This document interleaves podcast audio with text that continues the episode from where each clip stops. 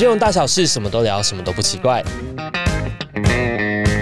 大家好，欢迎收听《金融怪奇物语》，我是主持人金童。本节目是由金融商品比较平台袋鼠金融制作播出，从小资最关心的生活金融理财出发，探讨最热门、讨论热度最高的时事议题。相信大家呢前一阵子都有耳闻到这个 IMB 借贷平台的这个诈骗事件吼。违法吸金二十五亿元，可以说是我赚一千辈子都赚不回来。受害者呢是多达上万人，努力赚到的钱一夕之间整个化为乌有，非常恐怖，恐怖，恐怖，最恐怖。但即使政府、民间组织都在进行防诈骗宣传，多元的诈骗形式还是让许多的民众不小心受骗。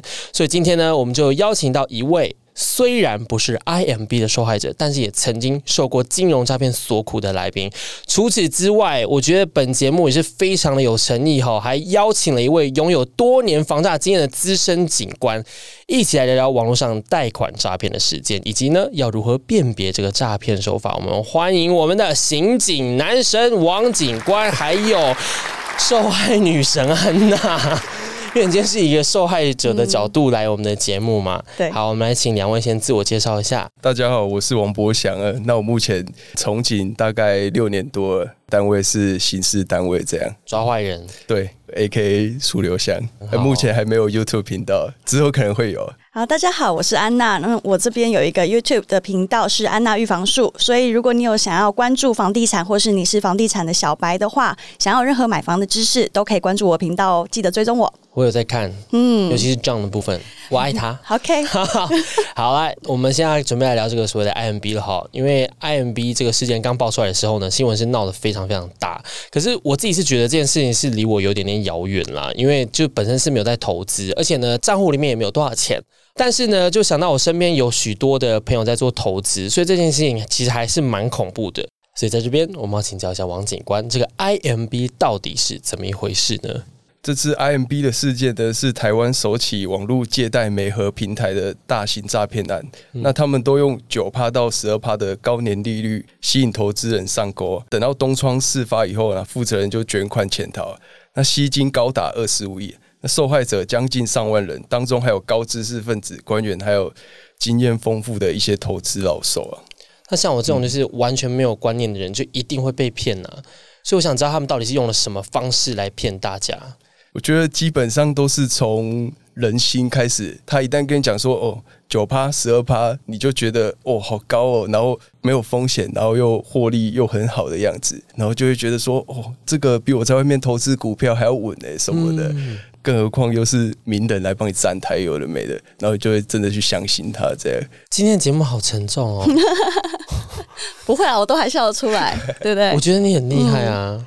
对，我已经调试过了。因为你自己的经验也是很类似，尤其最像的地方是，他会说到保本保息，然后利息的部分还到十二趴。那当时我状况就是有一个吴大哥呢，他就是跟我说有一个投资型的商品基金，它有十二趴的利息可以拿，很高，对，非常高。那其实当时我第一次听到的时候，我也觉得太高了，高的离谱，应该是骗人的吧。但是很神奇的是，他们都知道你一开始会怀疑他是骗人的，所以他们关于这方面的资料准备非常齐全。例如说，哎，某某上市公司也在投资这个平台，然后呃，他们的财务也都审核过了，就是用很多这些已经在台面上的大人物来跟你佐证说，哎，我们平台非常的安全。但是他们会给你任何的证据吗？就是哦，真的有放钱进去，还真的有哎，所以他们也是受骗的人吗？其实他们也是受骗的人。就等于说，他们先花了很多的时间去培养这些受害者、大咖受害者，然后这个平台在台湾应该有七八年了。前几年他们就在经营这些大业主。嗯，对，那这些人就是像我一样，会觉得说越来越信任。嗯，对，那像我这种小户的，对他们来讲还算小户哦。不小哎，我觉得对他们来讲，这些大老板都是几亿、几亿在放的。嗯，对，那我听到就是，哎，他们几亿、几亿都在放了，我没什么好担心的嘛。对，就把钱放进去，那我就是那群韭菜呀，各位，所以你们才会 看到我的影片。对对对，我有看呐，我觉得很痛心啊。就真的，你有痛心吗？我痛心哎，六百万在我身上，我六百万赚很久哎，很久啊！我那时候还想说，哇，我这六百万没了，我那时候讲嘛，我可能嫁不出去了。对，因为那个真的是嫁妆啊，那真是对啊。其实我觉得这中间还有一个地方是，像我那时候，我还记得那时候我的心情，就是那时候利息是半年一付，然后那时候大概拿了四十。几万，哇！我那时候还觉得说，哇，真的没有在骗人呢。殊不知，再过三四个月，就我就没有再领到钱了。你只拿了一次，等于是最后一波的。对我就是韭菜呀。对啊，你就是最晚逃的那个，逃不掉没错，没错，没错。那可是你家人都知道吗？我家人都知道啊，就这件事情最恐怖的地方就是他利用那个信任结构，因为其实我身边是有亲戚在投资的，那你就会觉得从大老板你不认识的大老板到你身边很熟悉的人都在投资，怎么可能骗你？大概是这样。那个吴先生，吴先生，你现在有在联络吗？这吴先生，我现在没有再联络了啊。对，我跟大家宣导一下，因为这件事蛮重要。就是后来有很多的受害者都有私讯我说，他们这些像吴先生这样的业务们有跟他们讲说，我们现在要打官司了，所以请汇一笔美金。到账户，还能再骗来做一个海外的诉讼，因为我们没有确认是不是骗局，但我个人是不会再把钱拿出来了啦。我觉得千万不要哎，我觉得不太对劲哎。我这边有一个对不对？连你都觉得不太对劲了。我这边有一个很小的事情也是很类似，但是它跟信贷是没有关系啦。他就是 有个朋友在 FB 上面看到了一台笔记型电脑，然后觉得哇，实在是太便宜，怎么会这么划算？大概只要两万块，但原价可能是要四五万的，所以呢，他就不由他就把钱汇过去。汇过去以后呢，这个人就当场就蒸发了。然后他就想说，不行，我一定要讨回来，然后就去报案。报案了以后呢，警察就打电话过来，然后打电话过来以后是跟他讲说，哦，我们需要帮你侦办，那这边呢，我们需要一笔。服务费，警官，你们有在收服务费的？没有在收，没有吧？没有。然后他就又汇了一万块过去，等于说他整体就被骗了三万。但这件事情后来也是查不回来。嗯，而且他会利用那个被害人很紧张的心，对对，你就觉得是不是我找这个小钱，你就可以赶快把这笔钱追讨回来？不会的，各位。对，我觉得你不要再投钱过去了，我们不要再诉讼，因为这个就是再次被骗了。没错。那我想要就是问一下，因为像呃六百万被骗的部分，嗯，我觉得这应该就算是一个庞氏骗局吧？那到底什么是庞氏骗局呢？王警官，刚刚安娜分享的经验，这就是很典型的资金盘的诈骗。那也就是庞氏骗局啊！有人要你买零风险、高报酬、保证获利的投资标的，这就有可能是庞氏骗局的一种。它的原理是一种以新投资人的资金充当旧投资人利息的方式，吸引大量资金涌入的诈骗手法。那最终都是以财务发生问题啊，支付不出报酬，或幕后主谋出场跑路，投资人才惊觉上当，最后都血本无归。这样这样的话，其实我身边好像有个经验诶。就是我朋友，他之前姐姐在澳洲的一个银行，就跟你说，你把钱投进来，然后你可以拿到多少钱。然后那时候我朋友就是也很心动，所以他们全家都一起投钱下去，全家人就是还有问到我们这边来，就是说，哎，社团的姐妹们要不要一起投钱进去呢？然后我那时候觉得不太对劲，因为他好像是十趴，然后我觉得年利率十趴不可能，你要做什么事情？而且我还是跟他讲说。你到底要做什么样的投资才有这么高的一个利率？不可能啊！千万不要被骗。就后来就是前一阵子有新闻出来，已经卷款逃走了嘛，所以就所有人都被骗。然后他很多的家人一起被骗。哇！他现在那个姐姐直接没有脸见他们呢。像刚我说的那个四十几亿的案件啊，它就是也是庞氏骗局一种。然后它的年利率有到，他狂称说有二十四趴。这么多，我好心动哦！那数字 对哦，他的手法也是很专业，就是找一堆人来啊，然后就是办说明会啊，带你到处去玩啊，都不用钱的。真的吗？真的是去哪里玩？日月潭就之类的，可能就办旅行，让他们出去玩，然后时不时又开说明会，跟他们说我们现在进度到哪里啊？他是匡称说他是帮一些不良的公司，然后帮他们投钱，然后拯救他们，让他们辅导上市之后会再继续获利，这样有点像此。慈善用慈善为包装，那我觉得刚刚那个 IMB 事件还有庞氏骗局啊，其实听起来就是想要借人家钱收利息，然后去投资就遇到诈骗。可是其实我听过蛮多的经验，都是想要借钱的人遇到诈骗呢。我看安娜你的影片啊，好像也分享了蛮多跟买房有关的一些资讯，不知道你这边有没有听说过，有没有人为了要买房，诸如此类原因去贷款，然后遇到诈骗？这个我就要分享一下，就是我之前呢在研究信贷的时候，那为什么会研究信贷呢？因为其实有其中几集在讲说大家是怎么样借贷然后买房子的，那大家可以去看哦。好，那我现在讲进入重点，通常都会觉得说，如果你去贷款的话，你是更加借钱，你怎么还会被诈骗嘛？那这个故事是这样子：这个网友呢，他想要办贷款，可是他本身身上有信贷，所以他的条件呢，就让银行不愿意再核给他多的贷款。那这时候他就很焦急嘛，然后居然有人跟他讲说呢，他可以帮他。做金流，什么叫做金流？意思就是说，银行需要你的往来证明是非常的，例如说你的信用是非常良好的，你跟我借钱有借有还，那就会让我愿意再核贷你更多的钱，借给你的感觉。要来来往的，对，要来往记录。所以说，如果像你是小白，你连信用卡都没有办的话，其实你贷款是会有困难的。哦，对，我什么都没有。哦，不行不行，你以后如果想要理财规划的话，拜托去一下。好好，再来就是。这个网友他就很焦急嘛，因为他没办法贷款到钱，那就有人说他可以帮他做金流，然后让他比较容易核贷通过。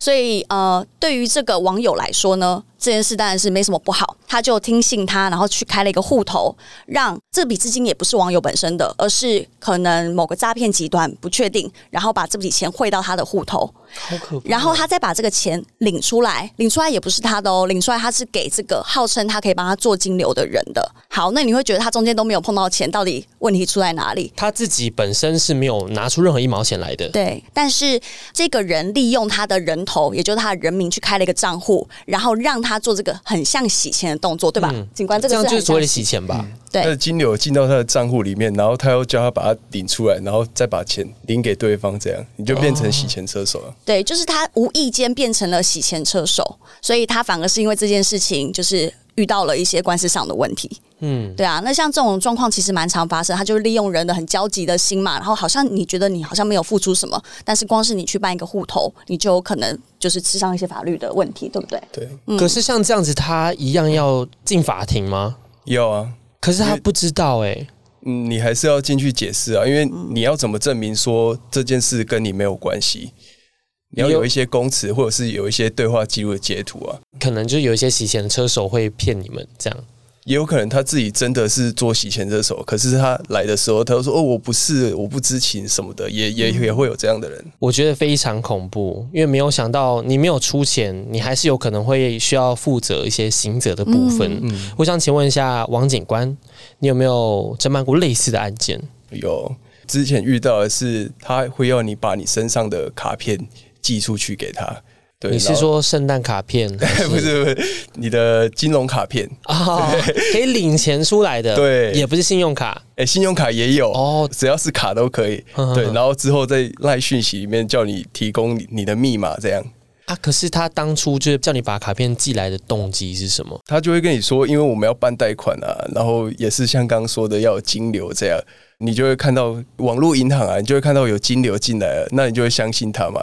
可是你后来又看到，哎，其实这个钱怎么一直进进出出、进进出出的这样？过没几天你就接到警察通知，说你变车手。他们诸如此类需求是很大，是不是？需要很多人头帮他们洗钱？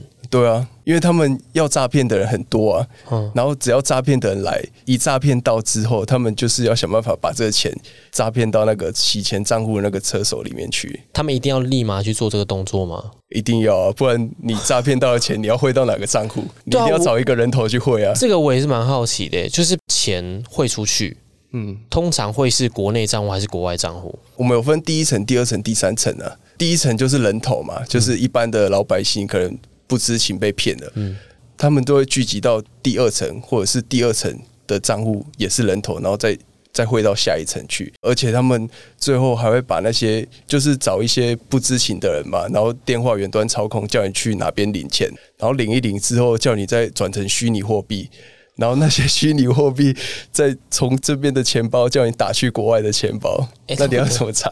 不得不说，他们其实也有一点辛苦诶。他们中间要做的事情也不少诶，因为要一直转来转去，他们需要有一个很细密的规划。我觉得他们现在的诈骗集团都很有规模，可是你再怎么抓，你很难抓到上游，因为他们都有设断点。所所谓的断点是什么？断点就是因为你最下游的人可能跟中间的人就只是交钱而已啊。对啊，那中间的人不可能认识到最上面的人啊，因为中间的人如果被抓，他如果我们警察叫他指认上面的人是谁，对啊，你如果不认识的话，你根本指认不出来。那因为其实像我自己也蛮常接到假装是你的谁，可是他们现在很厉害诶，他们现在会变身诶。他们还会伪造号码，他们都是用加八八六开头的。你只要看到加八八六开头的，你千万不能相信他。加八八六，台湾国际的那个号码，这样加八，只要加八八六都不行。各位听众朋友们，你们笔记要写下来，写加八八六。我们之前也是有遇到过自称某某某银行的。然后他的电话我们看也是加八八六的，然后就打电话跟你说，哎，你因为在什么平台上面购物，然后你的账户有出现一些状况，那如果你需要解除的话，你就要把钱先移转到另外一个地方。之类的，然后这些被害人就可能真的相信了，因为他的电话加八八六后面都是一模一样。哦，你是说他原本的这个号码跟这个购物平台是一模一样，只是他多了加八八六？对。哦，那我要我会被骗啊？所以真的防不胜防啊！那后来他他就把他自己的钱全部都转移到他指定的那个户头里面去，全部的钱，他账户全部的钱。那他当初是心很痛，因为他全部都汇过去了。就几乎你毕生积蓄可能都在同一个账户里面了，那最后怎么办？也只能就想办法去查一下有有什么线索啊。可是基本上那个加八八六通常都是用国外的线打的，国外的机房，对吧？因为加八八六是我们的国码，那这样到底要怎么辨别是真的假的？很难辨别啊，就是基本上加八八六，你先不要相信就对了。要你汇款啊，要你提供账户啊，要你个人资料，你都不要相信啊。你可以自己打电话去求证，或者是你到门市跑一趟去求证，这都可以啊。有啦，其实我自己也有差点被骗过了，说是鉴宝局打来，而且我有装那种防诈骗的，就是它可以去侦测你这个号码的来源是哪里，它上面也写是鉴宝局没错。反正他就跟我说我有积欠保费什么的，然后本身也是真的有欠保费。就是有一个月没有缴到，然后后来就打电话去问，以后他也是跟我讲说，这都不是真的，因为我们不会打电话跟你们联络，我们都会寄信而已。嗯，就有很多这种类似的方式，可是他就连侦测号码的软体都写他是鉴宝局，对啊，对，所以我是深信不疑。那为了要守护大家的荷包，不让诈骗集团骗走我们的血汗钱，请问王警官，我们有什么方式可以辨认出这种信贷诈骗呢？信贷诈骗，我认为啊，主要会有四大特征啊。那第一个就是长得很像的，比如说仿效知名银行名称或 logo 标志，配色都会设计的非常相似。那强力透过广告或粉丝专业张贴贷款的消息，这样。它只是长得很像，但它应该不是借尸还魂吧？它可以长很像，然后也可以就是几乎一模一样。哦，真的，你根本你根本就察觉不出来。一般人不会在意那个 logo 啊，就说哎，这个是什么银行哦，一样一样。对，如果要是我，我也不会，对吧？你不会特别去看，哎，这边怎么多一个点什么的？所以它一定会多一点点东西，它不会完全一模一样，也有可能完全一模一样，就是让你不好分辨啊。嗯，还有什么样的特点呢？第二个就是收不到。那如果是贷款诈骗的话。一定无法搜寻到该公司的相关基本资讯。那例如市话、营业地址或公司的负责人等，这个你都可以去上网查，或者是到门市去看看到底有没有这家公司设立。这样，所以要先去搜寻看看。如果你真的要做信贷的话，你真的要非常小心，不然你的信用可能毁于一旦。嗯嗯，对。第三个就是要你提供你的证件和一些个人资料。如果对方要求要缴交硬件、存折或金融卡、身份证件、自然人凭证等个人的证件，很高几率都是诈骗。可是他今天如果伪装成政府机关，他要跟我要东西，我很容易给。看是在什么场合啊？如果你是透过电话，那绝对不可能嘛。那如果是单独和你约出来在什么咖啡厅的，那也不可能啊。哦，对啊，你一定要到机关的地址去申办这些东西嘛。嗯，对啊。那有没有可能我去鉴宝局，然后他们伪装成鉴宝局员，然 后发现根本没有这个员工？然后可以想这件事情就真的很恐怖哎！你在公务机关的地方，然后你还在那边诈骗，好 了是有点荒唐。是不是还有第四点呢，王警官？第四点就是他们保证一定会过。如果对方标榜说是一百趴的过件率，那保证过件的话，且对自己和银行的关系含糊不清带过，那很有可能就是诈骗还好吗？谢谢王警官呢，跟我们分享这么多资讯。我刚刚说的四点啊，其实就是现在很常见的，有一些投资诈骗也会有啊。我之前遇到过，就是某某银行他们在好像是 Android 的系统上面被人家冒用他们的那个银行的 logo，然后。完全一模一样，那个我看过，然后那诈骗集团就叫他下载另外一个，就长很像那一个，啊，几乎一模一样。他要下载下去，然后就跟他说买哪只股票，买哪只股票，然后叫你钱把它汇进去，这样。可是他平台是假的，他数字都是在上面随便他们操控的。天哪，因为这个我会被骗呢，这很恐怖，这是真的。我觉得他们很有创意，他们现在他们智商都很高，你有没有发现？我觉得他们厉害，我觉得他们在后面的犯罪首脑一定是很聪明的人。因为要我没有想到，他他们很有创意耶，上架一个假的 app 哎，对。那想请问安娜，你有遇到过就是会在什么地方看到类似的信贷诈骗的资讯吗？有啊，很多啊！我相信你们在场各位一定也都看过那种美女，有没有穿的就是比基尼啊？然后跟你说我是小薰，小薰想要来让你来车贷，就是来信贷，保证你一定过，然后会给你一个很大的幅度可以让你贷款，就借钱给你啦。然后或者是低利率，就是我借你很多钱，但我不太收你钱这种。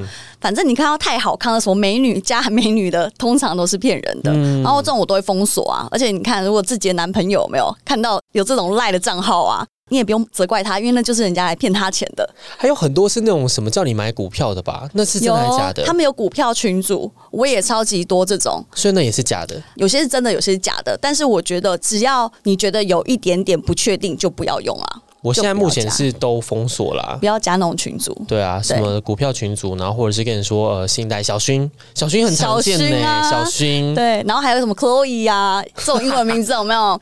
然后还有一种就是简讯的。简讯之前我就有一个朋友，他就是拿一个简讯给我看，说他收到这个简讯，然后是银行端请他就是汇钱之类的，因为他有一些账户上的问题，然后点开那个简讯的连接，还真的是银行的页面，就如假包换。天哪！对，但是事实上不会有银行叫你做这件事情，所以后来他也真的有去打电话给银行确认过，就没有这些事情。我觉得现在大家是不是连看网页都要仔细看好？因为我有个朋友，他上个月才发生这件事情，诶，因为他收到了一个 email，说他的账户疑似是被盗用，然后他是苹果的页面，他点进去了以后要输入账户密码，他就输了，输进去以后，对方就从那一边登录他的账号密码，然后直接把他整只手机取走，诶，然后他的手机就被禁用了，因为他从那边把它关起来，然后从里面去拿一些资讯、个人资讯什么的，所以我觉得大家眼睛。真的是要看清楚啦，好不好？我们现在呢，首先要来做一下结论，让大家好好做个清楚的笔记哈。首先呢，庞氏骗局的辨别方式是什么？高报酬保本啊，最常见的嘛。对，然后给你一些有的没的好康，根本你投资根本不需要这些，比如办旅游那些，你根本不需要旅游啊。可是办旅游我会心动哎。可是要你付出超过旅游的好几倍的钱，那你要心动吗？你不如自己花钱去玩就好了。我想问他们办旅游是经常会发生的事情吗？因为很像黎明活动哎。对啊，差不多算是。哦，真的假的？对啊。好，再来信贷诈骗的特征。就警官要讲四大特征嘛，就是长得像收不到，然后要证件跟一定过，所以大家把它记起来，对不对？我背起来，对不对？现在最常见的也是有感情诈骗，无处不骗呢。我知道啦，是不是就是跟你谈感情？对，他会一开始就是跟你谈很久的感情，就是用讯息啊，然后传一些美女的照片给你啊，假装他是那个本人，然后你就觉得哇，这好正啊什么的，然后你们就开始谈恋爱，都在讯息上面，然后一直谈谈谈了几个月之后吧。然后他可能会叫你自己拍你的裸照影片传给他，你传给他之后，他就开始用这些影片照片威胁你。然后说你现在去买什么多少点数，几万几万几十万点数买给我。如果你不买给我的话，我就把这些照片、影片传给你的家人，传给你朋友，或者是在 FB 上面 take 你之类的。可是像这种东西，事情应该是没完没了的吧？就是你会了以后，他不会再继续吗？他会继续再骗你？对啊，就是没完没了。你你怎么可能？你都被他骗，你还要信任他吗？对啊，对啊。我以为是很经典的那种，哎，就是先跟你聊聊天，然后跟你说啊，我最近就是有在用一些什么金融平台，因为我最近也是有遇到，嗯，从那个我的 IG 上面去敲我，还传了一些养眼照片。有看，但是就是我有用一些以图搜图的功能，就看到它是一些国外的网红的照片，然后所以我就没有因此受骗。嗯，但是我以为是那种很经典的方式。